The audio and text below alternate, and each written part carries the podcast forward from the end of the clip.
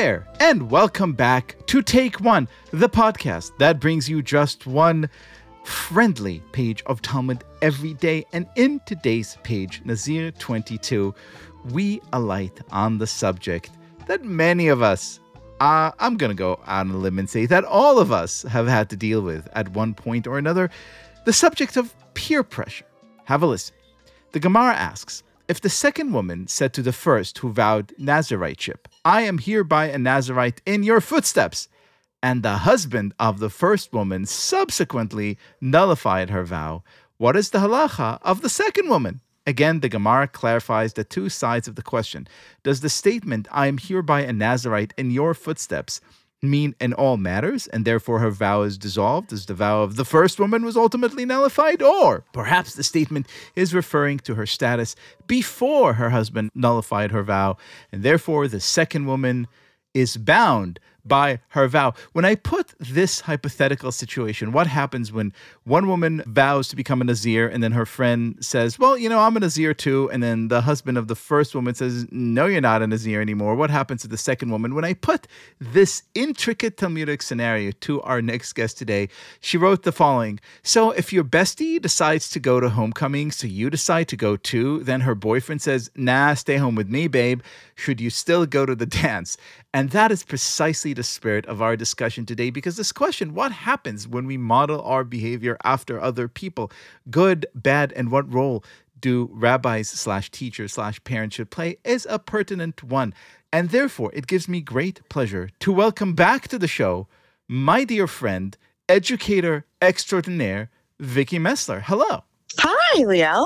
Thank you for having me back. My pleasure. And I really liked your analogy. It is precisely the case one woman says, Hey, let's go to the prom. The other says, Sure. And then her boyfriend says, Nah. And then the whole thing gets really, really complicated. So, as an educator, as someone who spends her day immersed in all kinds of dramas between, you know, teens, preteens, adolescents, and children, tell us about peer pressure. What what may we learn about our behavior and the way it's influenced by the actions of our friends and their friends, and what can we do about it? Well, I think when we think of peer pressure in, you know, pop culture, we usually think of the negative influence on our motivation or our actions, like, you know, kids trying to peer pressure you into drinking in high school or the pressure to tease or to bully another child in your class. But I think just actually in thinking about this text, I was thinking about the power that this is actually a woman's story. This is about one woman and another woman. So I think there's two pieces here that are really interesting to educators. There may be no coincidence that this situation is about women because girls today are actually more susceptible to peer pressure.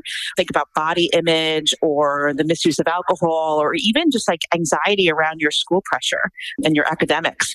It's actually really common for girls to join a group and or even quit participation in things that they actually like based on what the other kids are doing. So acceptance by your community is very important as we grow up, especially to our girls who and as we see in the Torah, the girls are actually play a key role in maintaining our community efforts.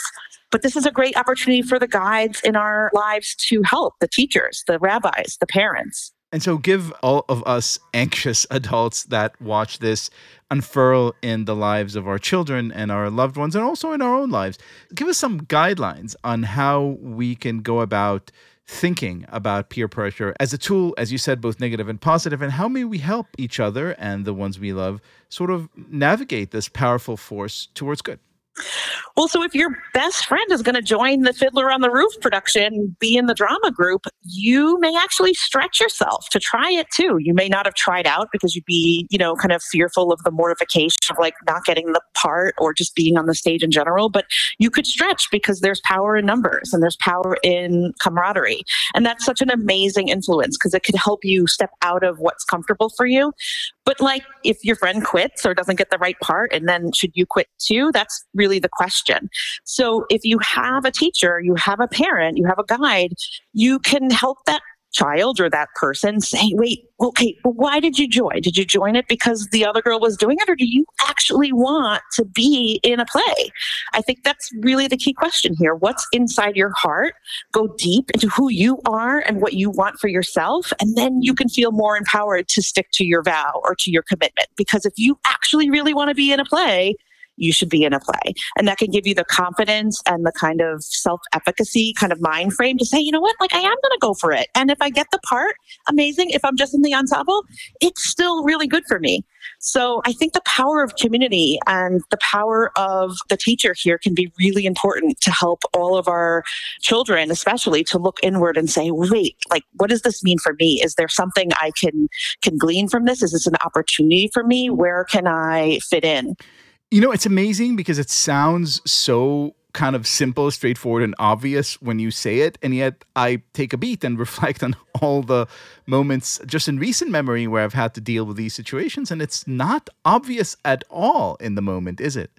No, it really isn't. And the power of the group for the negative can be, you know, just as intense because, you know, it's it's like if you are trying out for the school play and you bust into your math class singing the the key signature song, if you don't read the vibe, the other kids will be like, dude, Liel, like stop we're we're in the middle of math you know and so like be yourself be what's true to yourself but also you definitely have to read the vibe you have to look at what your community expectations are and kind of try to fit in and i think that that is also really powerful especially at that age to be honest, uh, every time I sing, irrespective of the circumstances, my friends always say, dude, Liel, stop.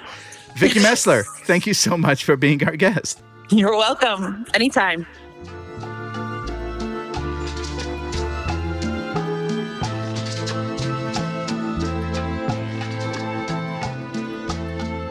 This has been Take One. If you enjoyed the show, and I hope that you do, please go rate and review us on Apple Podcasts or whatever platform you use to listen to podcasts. And get your Take One merch, t shirts, mugs, and other great stuff at tabletstudios.com. Each week, we will be releasing new episodes Monday through Friday, covering the entire weekly portion of Daf Yomi. Take One is a Tablet Studios production. The show is hosted by me, Liel Leibovitz, and is produced and edited by Daron Ruskay, Quinn Waller, and Ellie Blyer. Our team also includes Stephanie Butnick, Josh Cross, Tanya Singer, Courtney Hazlett, Robert Scaramuccia, and Mark Oppenheimer. For more information, go to tabletmag.com slash take one or email us at takeone at tabletmag.com. You could find us on Twitter at TakeOne.Yomi or join our Facebook group by searching for Take One Podcast. I hope we have made your day a little more Talmudic.